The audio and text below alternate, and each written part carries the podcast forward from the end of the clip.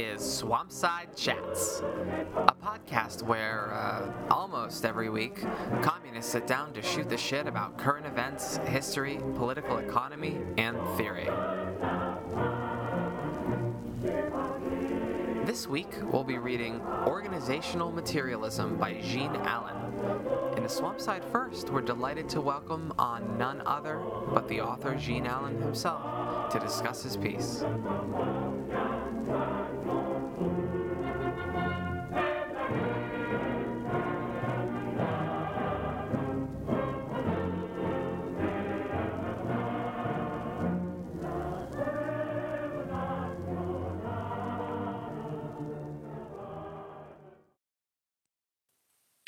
Jake. I'm with Communist League Tampa, and join me tonight is Donald.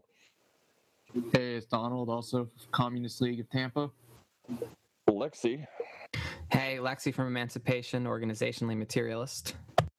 and we have a new guest on the panel tonight, um, author of the piece we're actually discussing. Uh, please welcome uh, uh, Jean. Is it Jean or Jean? I'm Yeah, voting Jean. Jean. That's Jean. Uh, Okay. All right. Well, well. Uh, welcome to the show. Thanks for coming Gene on. Allen.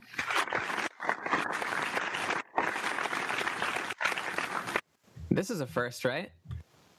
Um, This is your first. Well, you know, like bringing an author on to discuss work. Like we, we didn't get ticked in or anything. tried as tried as we did. Yeah, no, we didn't. Um, we had Varn on at one point, but he was just talking shit about platypus. Yeah. so yeah, we'll be discussing uh, organizational materialism, an article by Jean Allen. With believe Jean it's Jean. Allen, Gene Allen himself.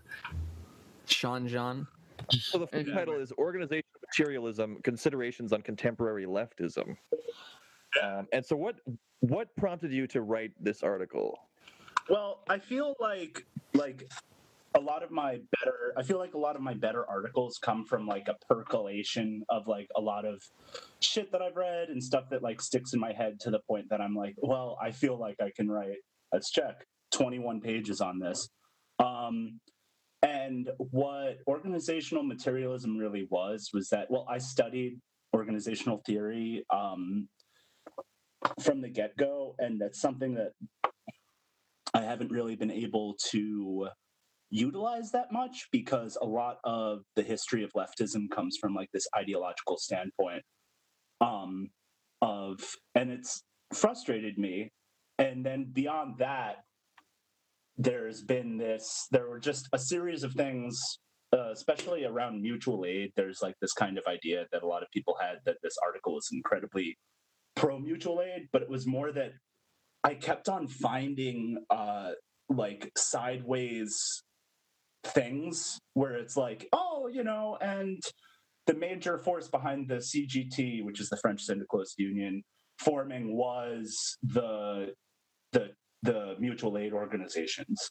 And then like Mm. in uh, David Graeber's direct action, he's he has this like short piece about how like there was this massive community like garden and community spaces movement in New York in the 80s. And then like you look for that and you can't find shit about it. And it's like, what the fuck? There's I mean- this whole history that one can look at when you look at actually from the perspective of not just who was right, but like the entirety of the left.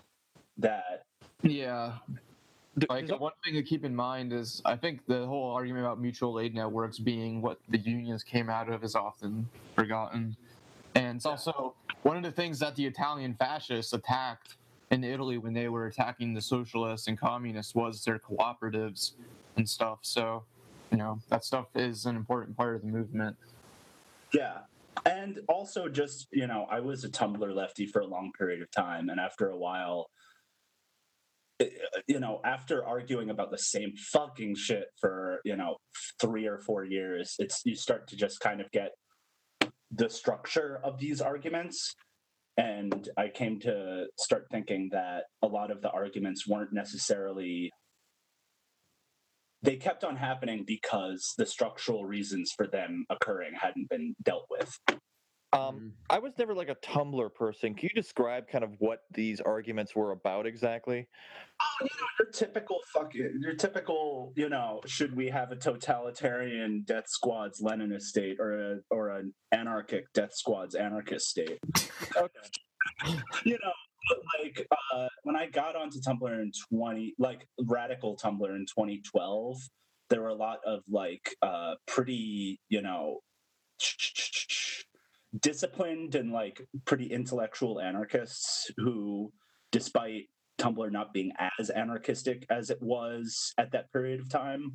Like, there's definitely this influence within Tumblr, and like that a lot of stuff, as opposed to Facebook.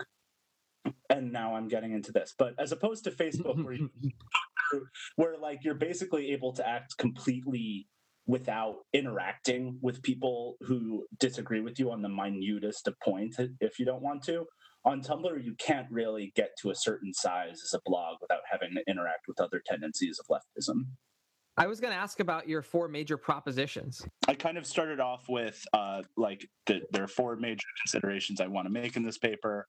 One, while the contradictions of capitalism are determined in the long term, inevitably creating new struggles and new fights, in the time that human beings experience all history, the history of all hitherto existing class conflict is the history of organizational struggles namely that within the span of your personal life you aren't necessarily you'll be dealing with like recessions and shit but it's determined by the that's deter like the way that you experience that is determined by like you know the kinds of struggles that exist around that not like this And- abstracted And you also just Um, have like in organizations, you have a, a general culture of organization, like a set of norms and ideas that govern Yes. how things are done. Yes. Um, two, the material reality of these organizations are in a constant process of creation and reproduction based on what that organization practically does, um, which is uh, basically that you kind of justify and continue to do things that you're already doing. And three, this leads to organizations creating thought and theory which justify their actions, which leads over time to limiting limiting and co-optive tendencies as these groups solidify and self-justify. Four, while individuals and subgroups can resist these tendencies alone, they will be sl- they will slowly be overcome. These tendencies cannot be stopped from within; they can only pre- be prevented, on the whole, through the existence of an ecology of a different organizations. And I admit, like literally, next thing, these are not ironclad assumptions because I didn't want to piss anybody off too much. Well, not only do you not want to piss anybody off too much, I think uh, you're probably aware of a of the. I mean, it's coded as a right wing critique of organizations, but I think it's I think it's a pretty solid critique that uh, of, of bureaucratic drift. You know, like this has some resonances with that. Except, I guess with the drift theory, it's a little more like focusing on the one group and saying, look, what you the group needs to do is expand. And if Yeah. it doesn't expand, it's going to drift and create this self-justifying activity and kind And of outlive its usefulness. if anything, that happens when you're expanding. Yeah, I'm very well aware that this gets coded as like a kind of right wing like attack on these organizations and stuff. And like I do make like the point, the uh, concession to nihilism in the first thing where it's like, yeah, like in the end, in the long term, the contradictions of the economy is what creates new struggles and stuff like that. But nobody lives their life at that level. Um, and yeah, I'm not like Well, I mean, how much, how much of this is just something that people just kind of do as individuals too? You know what I mean?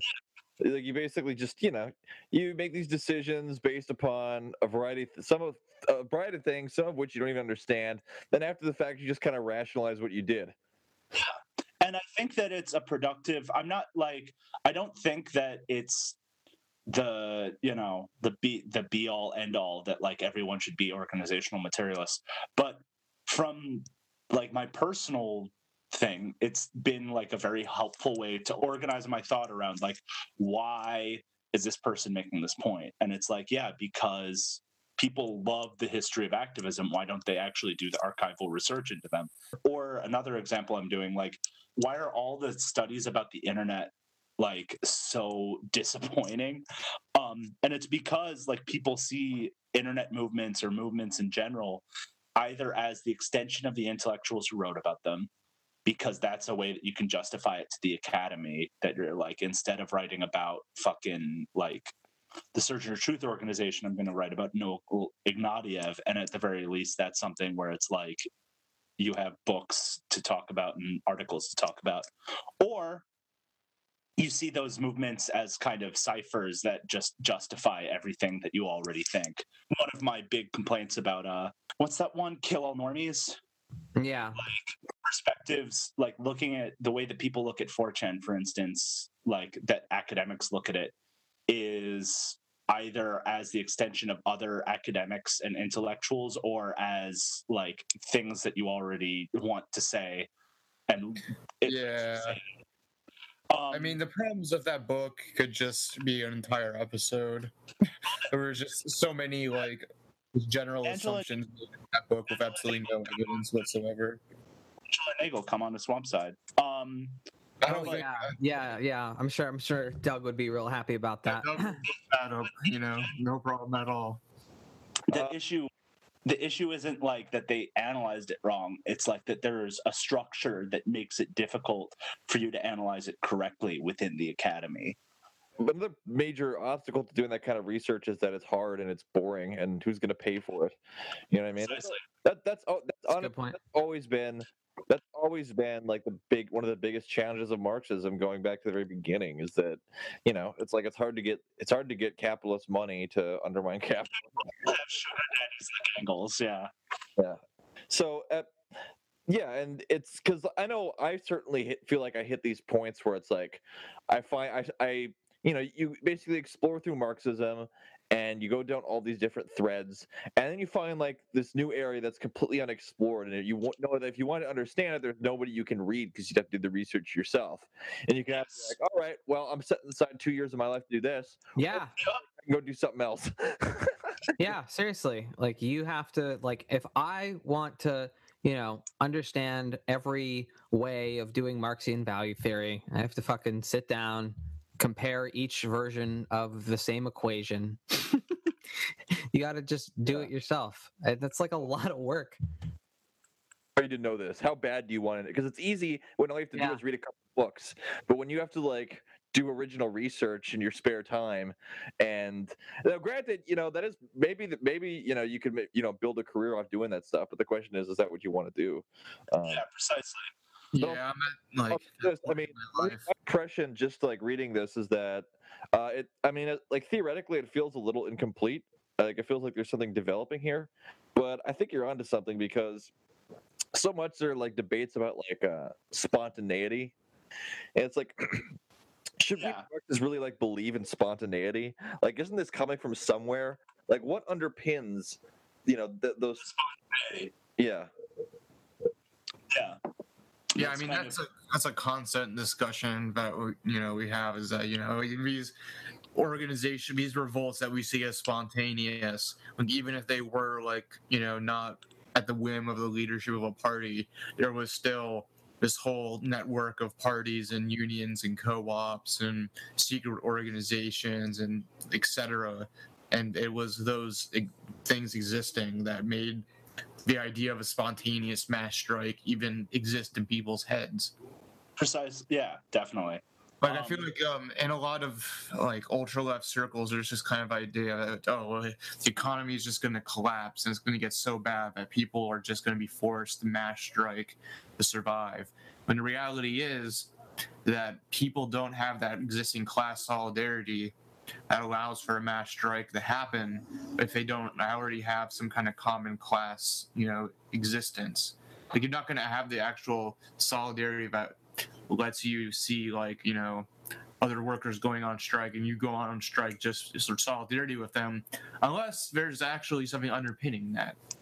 Yes. Um, I just want to say, Jake, that you just paid me like one of the biggest compliments that I ever give another writer, which is that fundamentally their work is disappointing. Um, but it's like that disappointment disappointment comes from the person having ambitions that you're not able to like come up to it doesn't you know like a book wouldn't be disappointing if there weren't like hopes that you had about it Oh yeah, I mean, if this wasn't interesting, we wouldn't have had you on the show to talk about it. Cause I think you're. I think you're onto something. You know, you just uh, keep keep going, dude. Keep doing. Keep keep on trucking.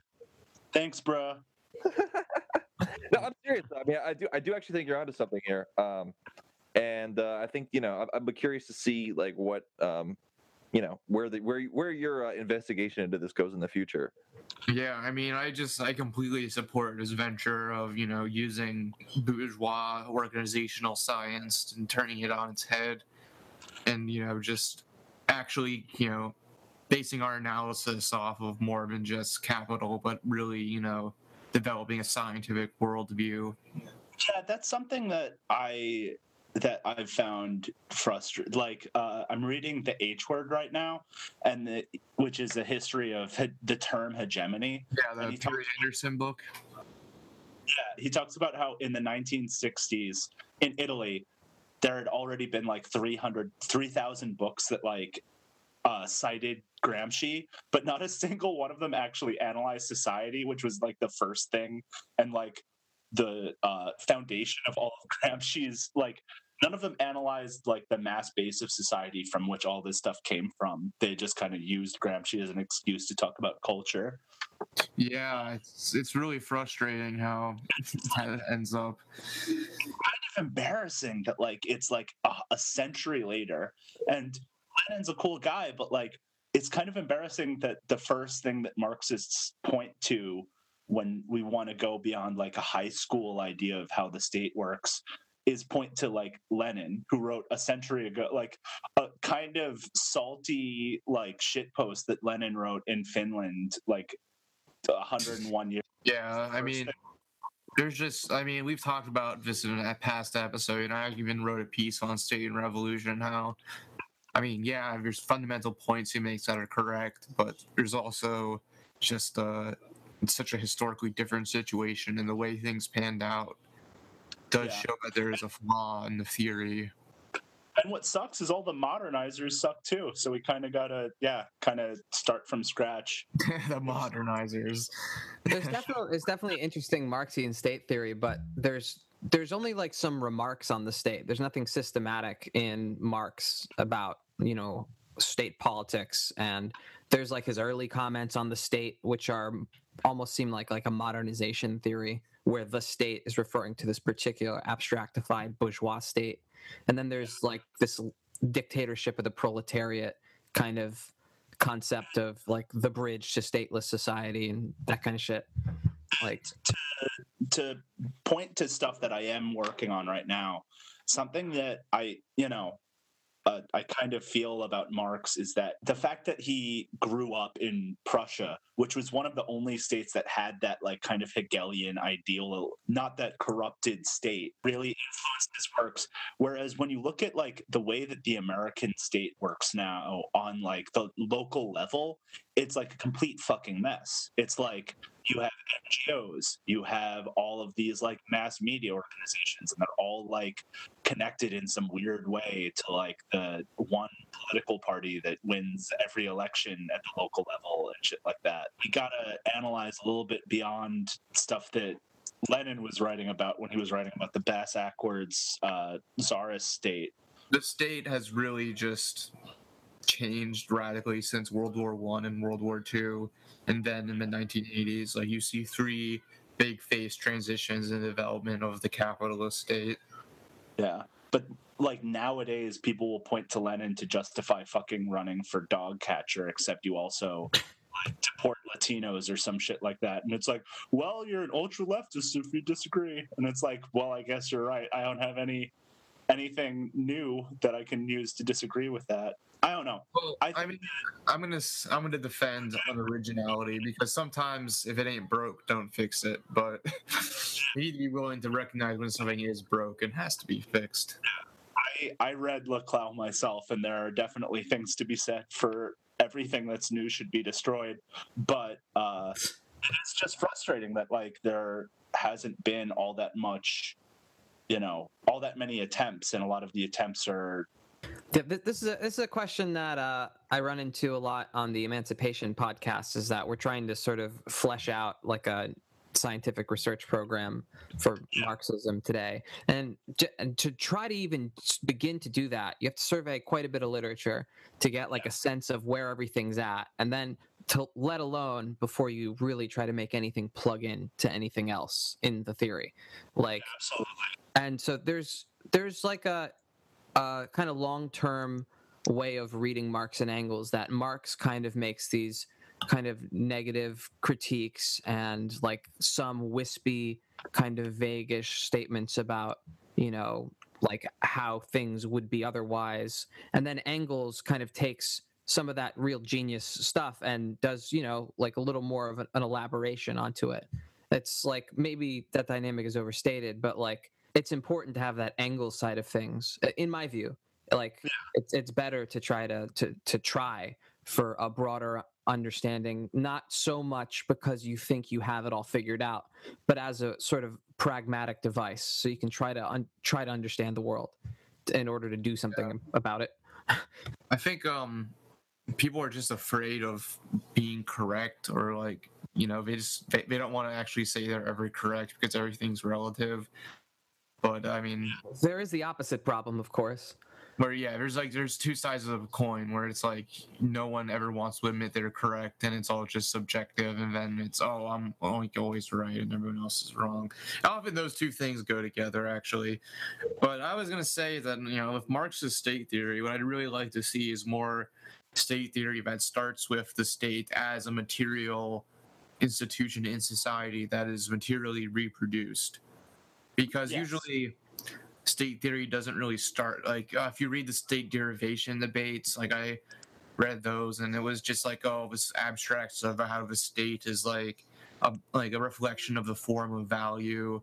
Oh. And yeah just really like abstract useless stuff that didn't actually look at like the material reproduction and historical development of the modern state and like it's just like oh well a state is this impersonal bureaucracy just like you know value is just impersonal force that dominates us. And it's just like you can only say that so often and and you know until it just becomes boring and you're not actually saying anything. There's an element of truth to that, but it kind of undersells how important an organizational form of state can be to kind of in the spirit of the uh, the paper being discussed. It's sort of what's missing in the critique of anti-fascism that Bord- Bordigists do, you know, where it's like, well, fascism just kind of another form of capitalism, you know, and it's like, yeah, but you know, that, organizationally different like it's that state form. it's like yeah the content is bourgeois so the form doesn't matter because it's just the same content and form is just like this reflection of content and yeah that's that's the Bordiga's brain rot that you get and it turns out that form is actually really important and organizational norms and cultures are very important and you know organization is not degenerating you know I was just gonna say earlier you mentioned um, organizational theory. Yeah. Pink pill us on that. What the fuck is that? Yeah, can you maybe like what you think it has to offer um, leftists right now? Organizational theory is the liberal side of management theory, which is the more serious side of business theory. Um, I took an uh, an organizational theory with this like pretty, you know, looking back like not that radical, but radical for his subfield professor, if that makes sense. He wasn't a communist or anything, but he did believe that like democratic management was like a more efficient kind of managing and stuff like that. Hmm. Um, and that was actually I wrote a paper in 2013 that you can still find, which is uh, critical history of management thought.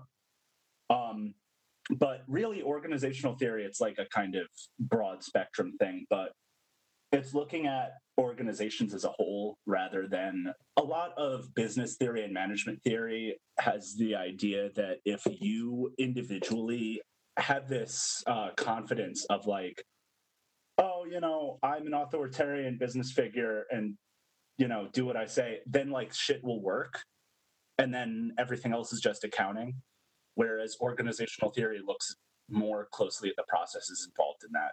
So you would say it's it's like looking at the social form of how activity is organized and how those social forms affect you know the outcome of certain things. Yes, and it's Would that still be a very fair estimation? yeah, and it's still very much influenced by the fact that it is by and for uh, people who are in the upper echelons of management. Um, Yeah, so it's kind of like I was saying, it's kind of like um taking a bourgeois theory and you know doing an immanent critique of it. You know, which is basically what Marx did with economics. And Yes. I think you know that's, that's something I think leftists honestly should do more. Is like Yeah. read Yeah. this, like read this kind of stuff, like this organizational stuff, and read like this cor um, you know, some of this read some of his corporate like guidelines on leadership stuff, and actually like figure out like why are the capitalists so well organized, and maybe we can learn something from them. God forbid. Whoa. We have posts about who's gay in Steven Universe, right? Yeah, those are obviously more pressing matters. Well, more importantly, we, we have our own perspective and, and class science, Donald. We couldn't possibly take, you know, management ideology or math and apply it. You know, you know what I mean? We can't do that. Oh yeah, that's you get that ultra subjectivist strain in Marxism where it's like, oh, the worker's standpoint is the science, and but that's you know that's just you know the same type of thinking leads you to liberal identity politics, and that's a Well, and it's you know there is this kind of like um, people do critique postmodernism. I think far too much, but uh, you know I do wish that there were more social science commies out there, um, because it's kind of frustrating when you're trying to get together like a series of articles and half of them are about like a weird take on some book that's uh, itself a weird take on another book. yeah. Yeah. I mean, some post-structuralist theory is like Pretty cool. it's it's, Yeah. it's like a useful footnote to Marxism. You know, it's just it, you can't make like a system out of it like you can with Marxism that can explain things. You can only kind of describe things with it. I feel. Well, well, you could systematize what they're doing, but they have a a fetish and a kind of like loyalty to the idea that systemization is inherently going to like lead you down either a dialectic of enlightenment kind of totalitarian hellhole or some there's some kind of like um, you know Gödel's pro- theorem problem where you can't like completely describe things in the system so that you're going to have to adopt other kinds of analyses in order to um, get different angles on it which i think the second one is probably the stronger uh, objection Yeah, I you know to get a bit ahead of myself um, to the section about like intellectuals nowadays, but I do feel like postmodernism and post-structuralism gets a bit oversignified because people Yeah. look at the situation in the left and they try to find some internal traitor uh, who's the cause of it, and Hmm. you know they blame it on post-structuralists because most a lot of lefties are academics and have to deal with post-structuralism. when you try and do like organizing often like a lot of the worst people will be peddling like post-structuralist and postmodernist thought yes, I'm sorry, but it is very true that like a lot of the liberal hillbot, like Democratic Party people, they don't realize it sometimes, but they are like peddling arguments that you hear in post-structuralist thought, just like filtered through like the popular like you know messaging. it's genealogically post-structuralist but by that point it's incorporated into something that i think is qualitatively different. And i think that gets to uh, G- gene's point here is that uh, post-structuralism is signified as the problem where it could be any like it could be literally anything. It's just it's just the trappings of ideology. Talking about you know ca- catholic theology or some shit like that post-structuralist wing that I think is the most problematic is the Derrida, like everything is a text kind of wing. Whereas I think the interesting parts of post-structuralism are usually coming from like a like structuralist Marxist kind of set of intuitions. Yeah, I feel like the, the most interesting post-structuralist stuff I've read just seem to be like super Althusserian Marxism. Like so, so social reproductive feminism social reproduction feminism like honestly the cluster of stuff around viewpoint magazine like uh, while i can't get behind everything they put out i think like their overall orientation is pretty good. And it, it's it's pretty much one of the only channels of this althusserian strain that i think is useful. So uh all right. Tell me your feelings about Foucault. Um, anyway, well, so how do we how do we actually um like get rid of this stuff though, or get out of the sort of a cycle that like what is what is the material basis for this ideology being so predominant? well, that's spelled out in the article pretty well, actually. If you don't mind me reading a little bit of it. Um, this brings up another misconception: the gro- that the growth of activism is due to some postmodern intellectual trend. The tendency takes the symptom as the cause and treats the activist organizations of the 80s and 90s as if they simply came out of the ether, as if the end of the mass party was caused by Foucault. I'd say that that's frustrating, but you see very, very similar stuff coming out of like the 50s. It's a product of us existing in this like very deep well of reaction, Mm-hmm. more so than, you know, it causing. if you look at the arguments in social democracy, a lot of um the revisionists also like came to these conclusions about you know the working class is no longer the revolutionary subject. Capitalism is the best system. It just needs to be perfected. So, you know, you see like I guess there's there's a maxim that McNair always uses that like all bad politics is just a repeat of past bad politics. it draws out um, i guess sort of the genius of talking about the organizational level um, because it's not the macro deterministic level it's not the you know a rational choice individual actor model um, Yeah. And it's it, it's it's talking about these like collective actors but it's also not like assuming that all of them are the same inside. Like there's there's different uh, ways of structuring them. That's another kind of meta argument that you consistently see where it's like, you know, do you make sure that all of your like that all of the beer that you drink and all the weed that you smoke is vegan or do you like literally not give a single shit because it's all fucking stru- and it's like that's a completely false binary because at the level of an individual your decisions you know they matter to you and to like people around you but but at the same time like delegating everything like I, I i'm a big fan of monsieur dupont in a lot of ways.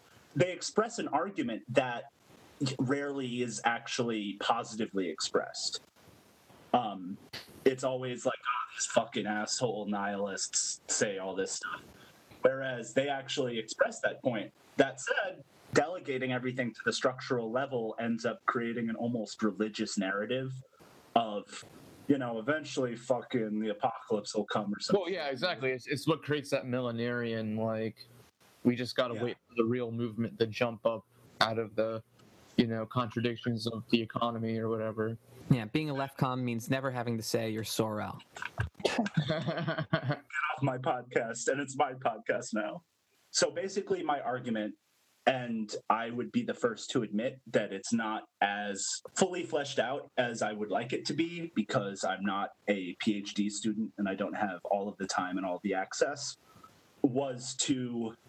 I basically set out that there are like a bunch of kinds of organizations. There's like unions, there's mutual aid organizations and like kind of co-ops although i didn't really talk about co-ops because again i didn't have the resources to res- do enough research about that um, political parties intellectual organizations and activist groups and all of these kinds of organizations because of the structure of these organizations have their own flaws and as time goes on if they're kind of left as the only kind of organization that exists within the broader left those flaws within the organization become general flaws of the entirety of the radical sphere I was going to rephrase that to make sure. So basically, you're saying that we need to not look at the left as in, well, we just need to build this kind of organization, but look at it as like a, what you call an ecology of different organizations that all kind of mm-hmm. Exist in relation to each other and you know act in relation to each other and they're not isolated. And the more you shouldn't fetishize one form of organization as a solution like what leninists do with the revolutionary party or anarcho-syndicalists do with the revolutionary trade union but instead you should see all these organizations as working in a constellation with one another and that they have different strengths and weaknesses that cover for each other. That way we can have a more you know more holistic understanding of the left and how to um fix it and get out of this horrible situation we're in like taking a broad spectrum point rather than like trying to there's like kind of not it's not Trotskyist. No hate against Trotskyists, but um, the kind of crude meta Trotskyist point where it's like we need to find the fucking group of five people who are right about everything, and they that that's the fucking mass party. Like, you cut off. You cut off after you said Trotskyist. I heard him. Oh, Yeah, I heard him. Donald, it's your connections. Oh fuck. Oh, I'm so sorry. it's chill. Um, but uh, bu- bu- bu- yeah, like something that looking at like a lot of the way that a lot of people treat, for instance, the syndicalists or like rel- like other activist movements or radical movements that failed is kind of weird to me because like uh, in the end like in order to come up against the fucking structural force that is like all of capitalism and all of imperialism and shit like that yeah there are going to be some failures but like if you look at it as a whole i think it's it's a point that i made in some stupid facebook thread where it's like yeah the the narodniks and the mensheviks had definite problems and i'm not saying that they're good but if it was just a bolshevik party if there hadn't been 30 years of struggle that went through different forms and had different aspects to it the russian revolution wouldn't have fucking happened Oh yeah, definitely. And it's like the the same for you know the s- the Spanish and the Italian and German events. Like there was long periods of patient organizing cooperatives and trade unions and then elections that basically created the kind of organizational alternative and system that allowed to even exist. And in the early 1920s, late 1910s, they were fucking hair's length away from shit really, you know, going down. And Yeah, I mean Joseph Schumpeter himself said that he didn't see capitalism surviving. so, like, you know, I, I don't see just because they, you know, most or like in the end, most movements are going to fail or they're going to get co opted.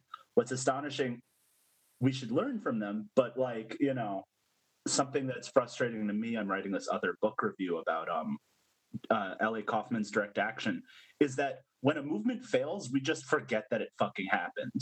And then we're just like, oh, we're going to do something else and react against it um, without actually analyzing what the issue was. based on my observations, a lot of the same activist like rituals that kind of destroyed Occupy repeating themselves. Yeah, yeah. Or acting as if Occupy and the movement, the whole era that occurred before it, didn't happen and they sucked anyway, and let's not learn anything from them. And it's like, then what's to stop you from making those same mistakes? Um, what do you what do you attribute this memory hole to exactly? Is it is it some combination of just the kind of you know United States of amnesia that Gore Vidal used to talk about, combined with the increasingly narrow news cycle, combined with the burnout and high turnover within activist circles that never sees that uh, very many of the same people over and over again. Like, uh, is there something else, or is it some combination of those things?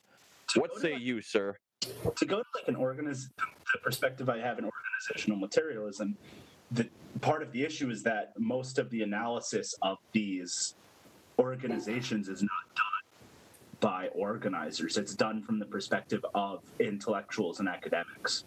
So, you know, there is this idea of like Althusser as like the fucking scholar, pr- enlightened scholar prince that Althusser kind of like went for where it's like oh and then he got everything right and then and then everyone was like oh shit let's do this. And nothing works that way. It does seem like a lot of the postmortems are very much like, well, you see, this is this movement was actually uh, petty bourgeois because of X, Y, and Z, or if it's like they became they fell subject to this ideology, and that ideology is dumb, and therefore they're dumb, and therefore they failed.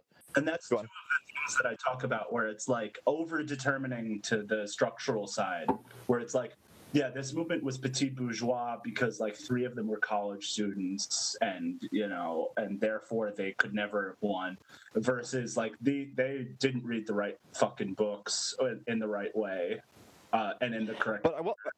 issue I will say this though, um, I do remember during Occupy, um, there was uh, an extreme like hyper focus on structure and organization, and it's almost it's almost all we talked about to the exclusion of anything else. Occupy almost had the opposite problem, where it was so obsessed with form that it never actually developed like an outward political content or program to change society. Yes. Um, and that I actually wrote about in terms of like because activist organizations are necessarily focused around individual actions, their broader societal pres- presence is ephemeral.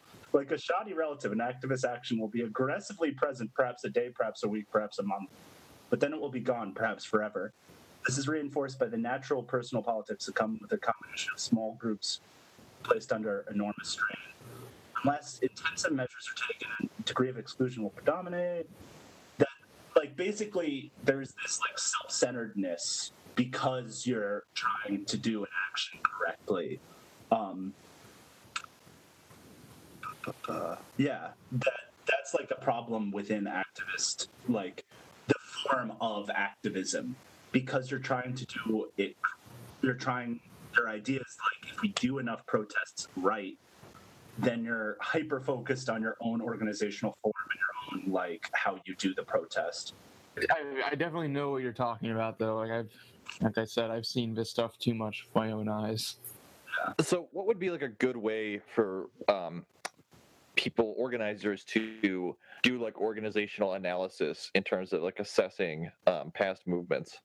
like I said, it's like you're looking at the whole movement. Um, and I'm talking about that with like L.A. Kauffman, like especially like the period, the last ge- the generation that came before us. It's generally because all of our histories, and that also talks to like why we have this amnesia. Because all of our histories are like just about ACT UP or just about Greenpeace or just about this specific movement or this specific thinker. You don't get the sense that they were in interaction with each other and flowed into each other um, and learned from each other. Um, so that's like the biggest one of the things that the biggest things that I would argue for is like looking at it as a whole structure and like looking Yeah, like that's a good lesson for history, to, like for historians, you know, the labor movement and the social movements to take into account. You know, Yeah, this Because- is more or less Marx's critique of great men, just about groups.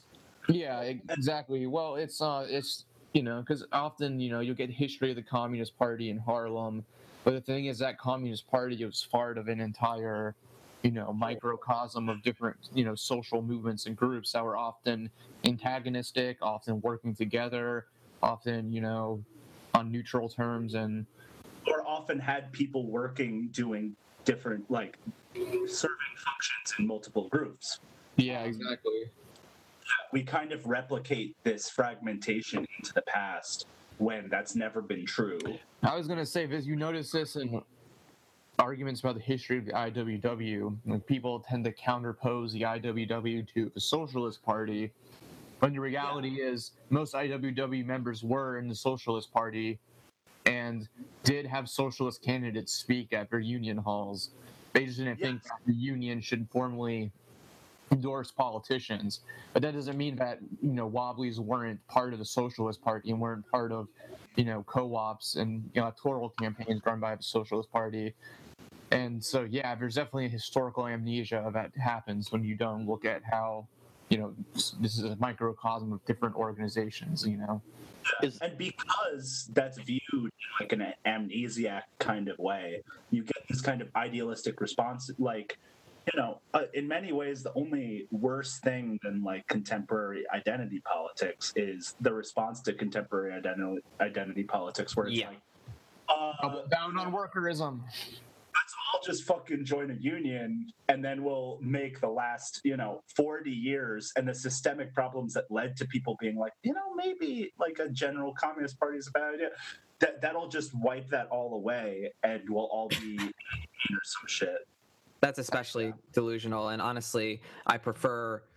I honestly like prefer like the some of the more grounded identity politics people that aren't you know in total left field, uh, no pun intended, um, because they're kind of reacting to something that exists, and there's sort of like immanent I don't know self identification of struggle. Whereas with class politics today, it's not like people don't know that you know they're they're dealing with a problem, a capitalist problem of some kind. Um, like a, a lot of people are aware of that. Just structurally, that seems like a pretty, you know, pr- like a real long shot. Are they, though? Well, I are, think they, that- are they aware of it though?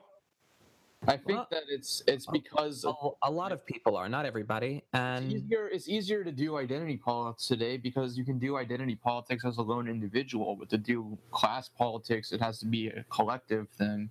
So I mean, Yeah, you have, you have. Well, I mean, you have to stick your neck out with certain kinds of identity politics. Not all of them. Certainly not the one that's most popular. But yeah, there there is like I don't know certain like forms of anti-racist politics, feminist politics, queer politics, where you're trying to create like aut- autonomous spaces, you know, for people. Like Yeah. there there yeah. you do kind of like uh, unless you live in I don't know, like on a campus that's really cushy and has a way different incentive system than the rest of society, then you really have to stick your neck out to do stuff like this if there's a problem with this identity somehow. Like yeah, like that stuff is real and and that there's a social basis for that stuff in a way that I don't know, if, if you're a Marxist, it's pretty depressing that you don't see as much autonomous activity around class.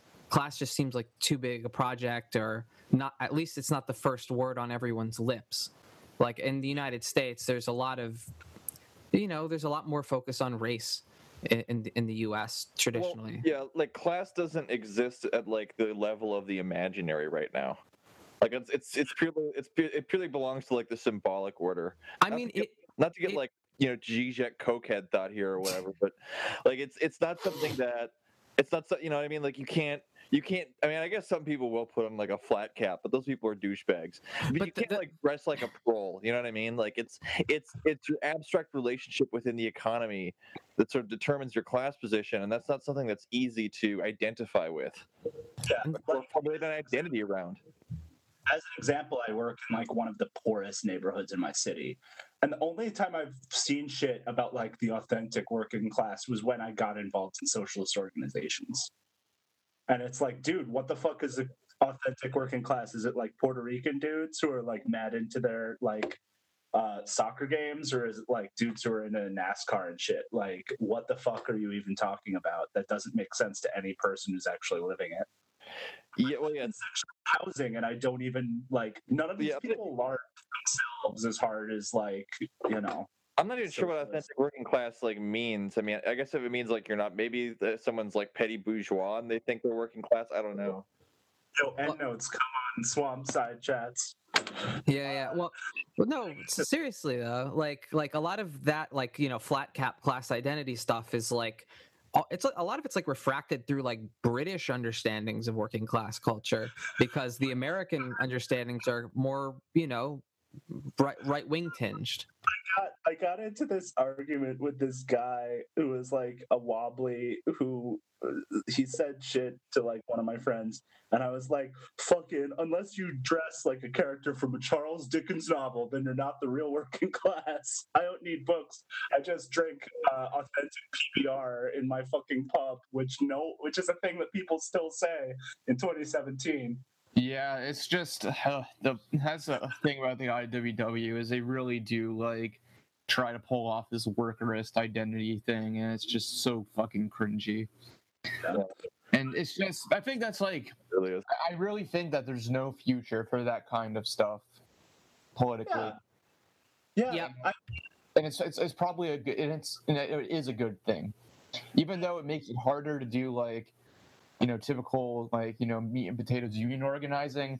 The fact that we're never going to probably have that kind of workerist like identity politics is it's yeah it's a good thing because because it has more to do with Stalinism than anything else. I'll tell you this: like, yeah you want to dissolve like the working class as a thing, but if something becomes tied to somebody's like imaginary, becomes tied to their identity, they're not going to want to get rid of it. So well, want- and that's yeah. that's the thing with Stalinism is that it, it makes it's basically think that- working class worker uh, worker identity politics because it's the valorizing of the worker as like the holy subject of the nation, and you The- know This stuff pre this stuff predates uh, Stalinism. This is like old school social democracy kind of like romantic stuff. Like yeah, True. in, in, the- in this in, in the same way like the yeoman farmer is um glorified in in american kind of democratic like thought you know that's kind of how people are looking at it But going to Stalinism, something that I received like a bit of a backlash from, uh, was talking about. And again, I'd be the first person to admit that like my analysis basically is limited to a very specific. Like talking about the period of the Cold War, I talk about like a very specific area in Western Europe because those are the areas that had communist parties. But um, that looking at stuff like that. Like the biggest failure of stalinism outside of you know all of the shit was that it basically just co-opted and became social democracy and then they became and then the italian like the italian euro communists became fucking democrats and wanted to be like obama except without charisma. And like that that's like the big example that i use beyond the modern contemporary stuff of like activism now is or the radical like constellation is basically like activist groups and intellectuals writing on blogs and sh- Just just say it. Just say it. People post making podcasts. Say it to her Yeah. fa- say it to our face. uh yeah you know people who do pod no podcasts are a different class you guys are are lumpen trolls whereas text posters are the bourgeoisie because it's easier to make to produce um we, we can't even type yeah, yeah, you can't even type. I've been wanting to type this whole time, but it would be too loud. Um, Yeah. I am actually uh, functionally illiterate. I just have somebody run this into a speech rec- to text to speech program, and that's why I take in all these essays. see, that's funny because I'm functionally, I'm unfunctionally illiterate, Okay. and I've been putting an effort into it because words are bourgeois, as we well know. Sorry, we're going even further off the rails, but um, like, there are no that- rails here. There is no up Yeah. or down. Apparently, um, beyond Sending art like, to history nor to this podcast. It's all just uh, constant shifting uh, summonation that will be continually rotated until now until the uh, sun burns out. um but yeah like beyond like contemporary stuff and like there's nobody who would disagree that contemporary stuff is fucked like people had a lot of issues that my with my argument that basically like the domination of the european left by vanguard parties inevitably led to it moderating because they were kind of stuck into this thing where it's like you couldn't take power via a revolution or else the United States would nuke you. And you couldn't take power via like uh, by like getting voted in either really. Um so euro communism which is turning your party into a normal um socialist party was kind of the response to that um Why, did- why did they think that the United States would nuke them if they took power, though? Uh, you know, uh, kind of. Well, like in Europe, like Europe was like too important for us to let some some milquetoast ass commie like to close take power. Um, there was actually a lot of stuff where the CIA was like fucking with communists in Italy and France and Ger- I don't know. Germany didn't even have they they had their own indigenous force of people who were killing communists at that point.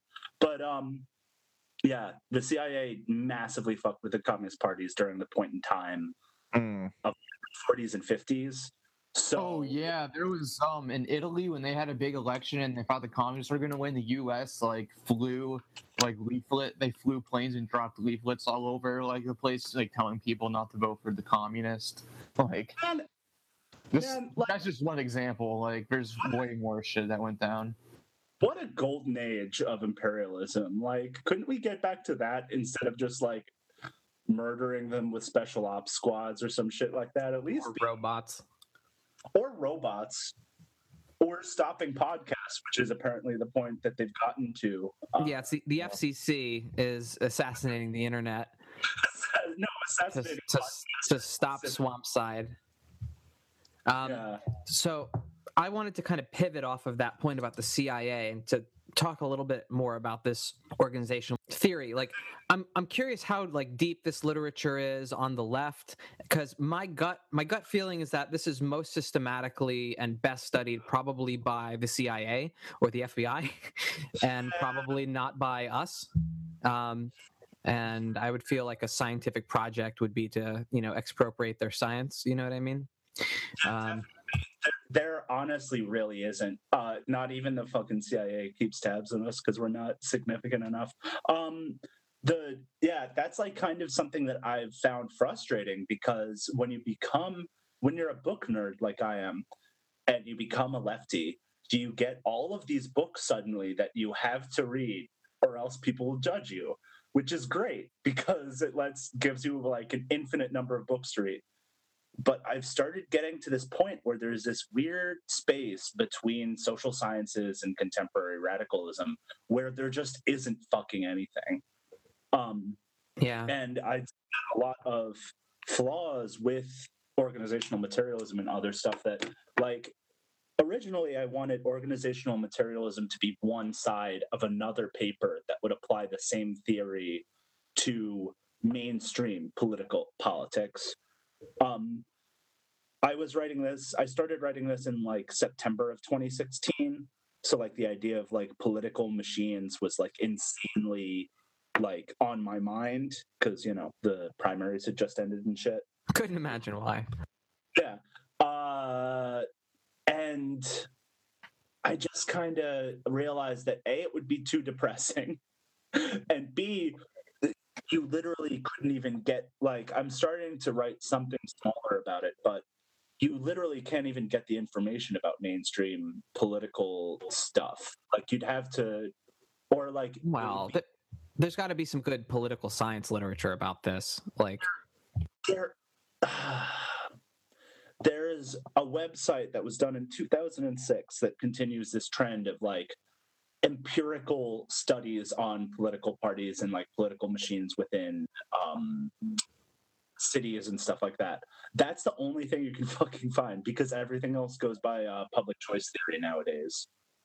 Hmm. Um, something that maybe a couple of decades ago we would have seen like a political, at least the political science side, taking leftism seriously enough that they kind of did this analysis but nowadays, like ever since, you know, the Soviet Union fell, you don't have to take that shit seriously. Even the social science side of like this kind of pseudo radical stuff is complete mired in ideology to the point of being useless for radicals. So the my periodization is there are three like I kind of look at it as three periods um of radical stuff. I start kind of fuzzily in between the like the reaction uh, against the French Revolution and the like 1870s, I kind of pick up again because I realize that it becomes very confusing to deal with like how liberalism was a radical thing and then it suddenly stopped being a radical thing, et cetera, et cetera. But starting with like the Second International, you had this you had a ton of like radical workers unions uh, throughout all of Europe and the United States. Uh, not a ton, but like a bunch of like you. Each country had like this own like pretty rich history, and because they pretty can like pretty much their only interaction with the state was the state trying to murder them or stop them from striking. They had this uh, they had a couple of reactions, but that gen like one of those reactions was the radical unionist syndicalist thing.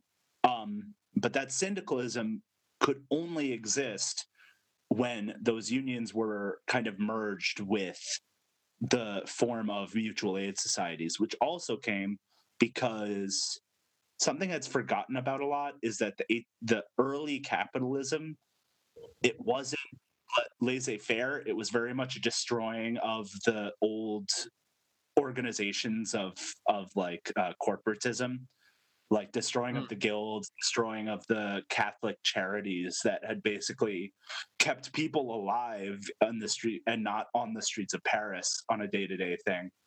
And the destruction of those organizations paved the way for the creation of radical organizations. And in France, for instance, uh, the CGT was a combination between these mutual aid groups and the unions.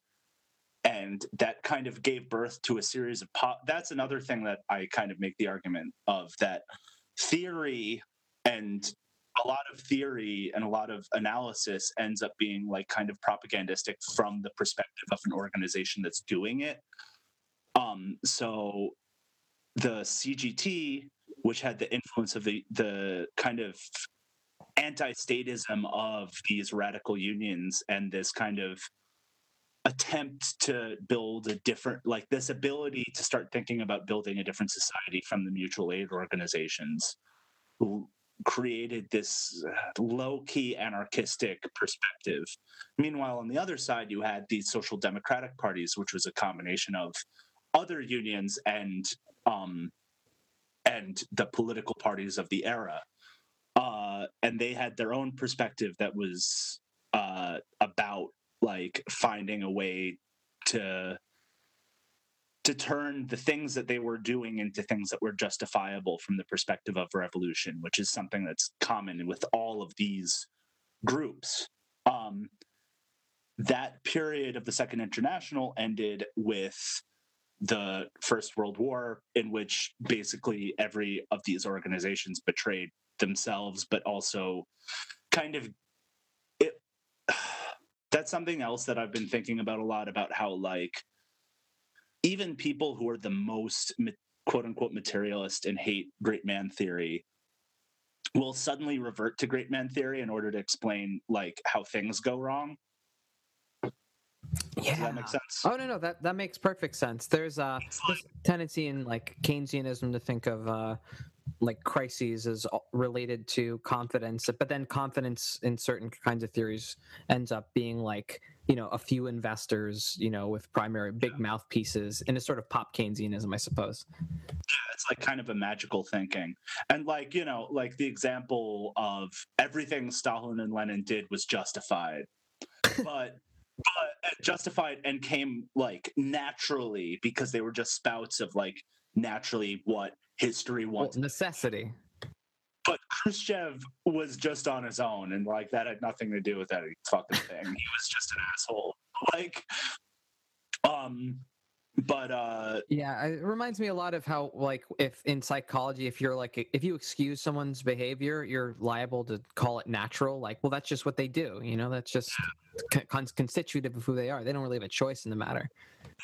and like so what we need to look at and you know to go to that what we need to look at with regards to you know the failures of the syndicalists and the failures of the social democrats is that they weren't betrayals they were that those were just the flaws that were baked into the strategies that they were doing in many ways it was like the fullest uh, achievement of what the, the you know these organizations uh, giving up their uh, their beliefs in like internationalism in order to continue to justify their interaction with the state. Well, that's what they've been fucking doing this whole time.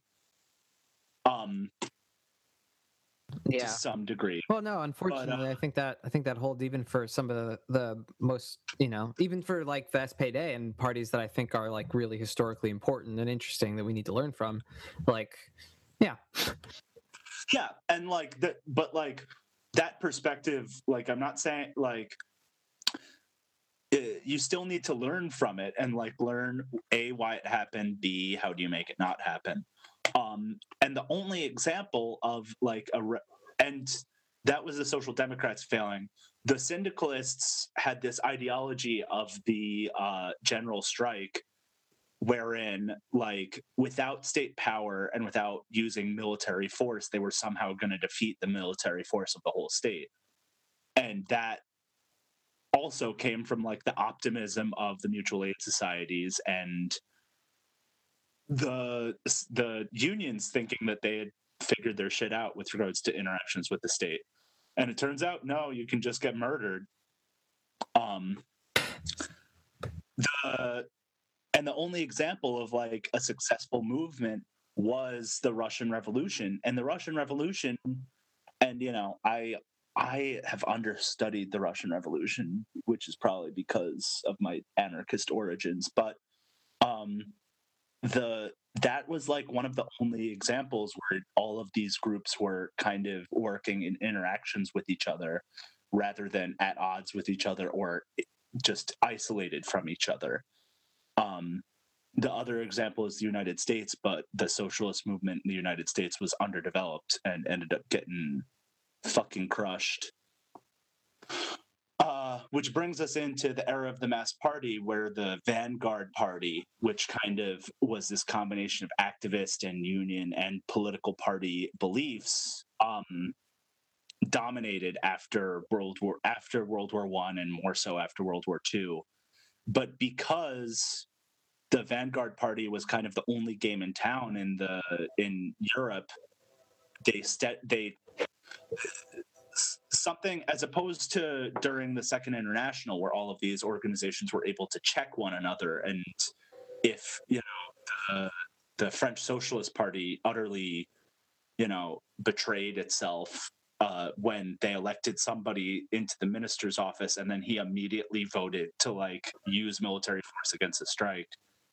Um then like people were able to people were able to then like leave that and move to other or like competing organizations without harming the socialist party in and of itself. Uh comparatively during the you know the period of the cold war the the problems that the vanguard parties had where like i said earlier they couldn't really win um except electorally maybe um like that steadily you steadily see that problem become the problem of the entirety of the left. And you had a variety of reactions to that. Some were intellectuals trying to analyze with this kind of idea that by analyzing society we can destroy it. And then you had other examples uh, the autonomists and stuff like that. But the party's eventual reaction was to moderate itself into oblivion which brings us to now where the only organizations that are left are the organizations that are the easiest to form which are intellectual podcasts mostly um Mostly. Hey, hey, mostly hey, we we make this look easy. We make this easy, okay? Hard fucking work. but uh like you know Your heroes of socialist labor for this, okay? uh yeah i'm actually wearing like 50 medals mostly because you know this is my first podcast but i still already have ptsd from all these tangents. The- modern left is basically like intellectuals and that is a broader example. Uh i had i was actually even harder on intellectuals uh, in the original version of this paper to the point where like i felt like almost one of the most the best ways to conclude it would just be select all delete and like go outside.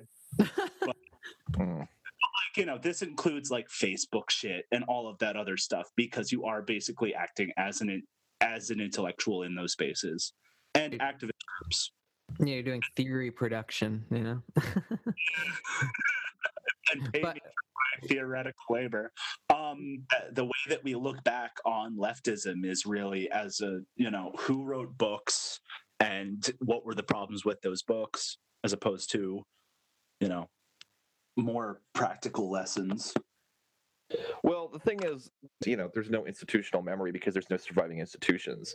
Which it seems to me like if, if you look back, like for the, one of the, it seems I'm guess I'm not a historian. That's not my field. I don't really know shit about it, but I'm going to talk about it anyway.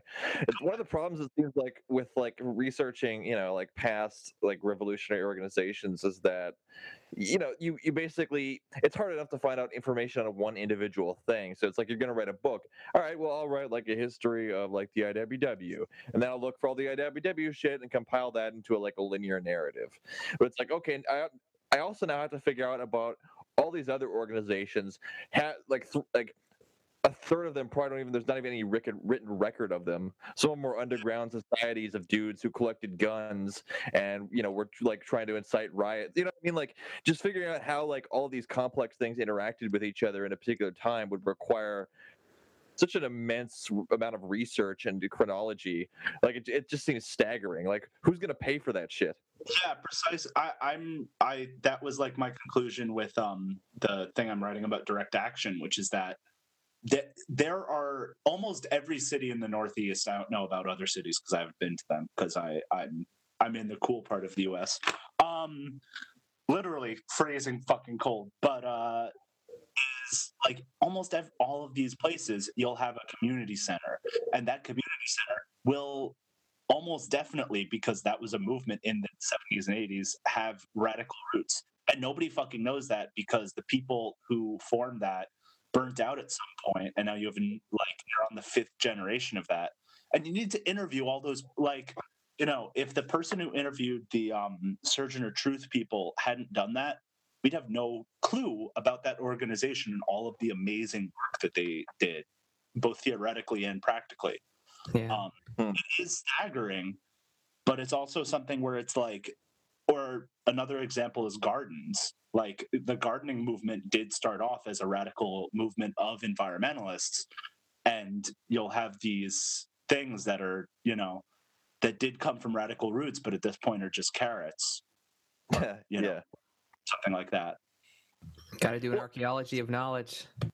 yeah it's like it's it's scary um but yeah like i feel like uh, we should at least start doing shit like that because if you really want to like go if you want to go beyond like oh they were wrong and don't do what they did well i don't know why they did what like if you want to get to the reasons of why an organization does what it does and like replicate the the process in your head to figure out what was wrong with that process and how you could improve on it.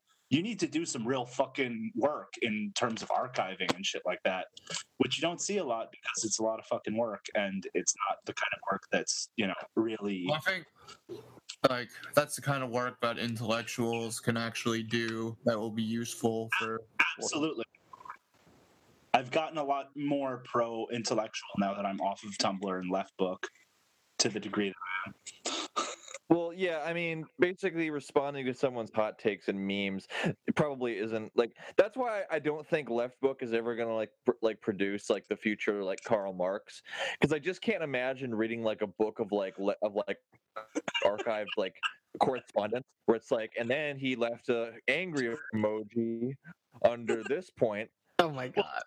The No, the, everybody the, the the rainbow flag was a seasonal emoji that was no longer optional there. Therefore, you know, like it's just it, I, I can't picture like that milieu like producing like any long-standing well uh, theoretical like import. though. well they all learned to be snarky from lenin and marx but that's seemingly all that they learned yeah. Yeah, this guy Yeah. was a bag of dicks. I should do that too. Well, no, you know, uh, like it's it's it's uh you know everyone loves an asshole. You know, like that's why like Doctor House like went on for like ten seasons. It's like let's just watch Hugh Laurie, be a dick for an hour every week. Well, it's that's- it's it's the, it's the asshole who deserves to be an asshole because he's right, you know. Y- Yeah, he gets And, and, results. and, he, and he it's really it's like a niche niche thing. It's like you know, so what that you know this person is awful by every possible interpersonal human metric. He provides meaning for us all. Yeah, exactly. It's a lovable, the, the lovable curmudgeon. Oh, good old which, Lenin. which is why house md is a is a marxist leninist text um Yeah, right. Well, basically every television show has this element now. It's about the nihilist anti-hero, but you know, he's got a point, you know? Yeah, that's everything. That's Rick and Morty. That's fucking. That's that's every single show. It's it's yeah. Yeah. Look how Every- sadistic they are, but come on, don't they kind of deserve it, you know? yeah Yeah, ever, ever, everyone wants to be a Rick. yeah, Real Ricks. Um, Is, that, so is that the conclusion is that what we're concluding with unless like you have some, conversation unless you have something to say that could possibly be more intelligent than my observations on Doctor House MD, I mean, I just don't know how.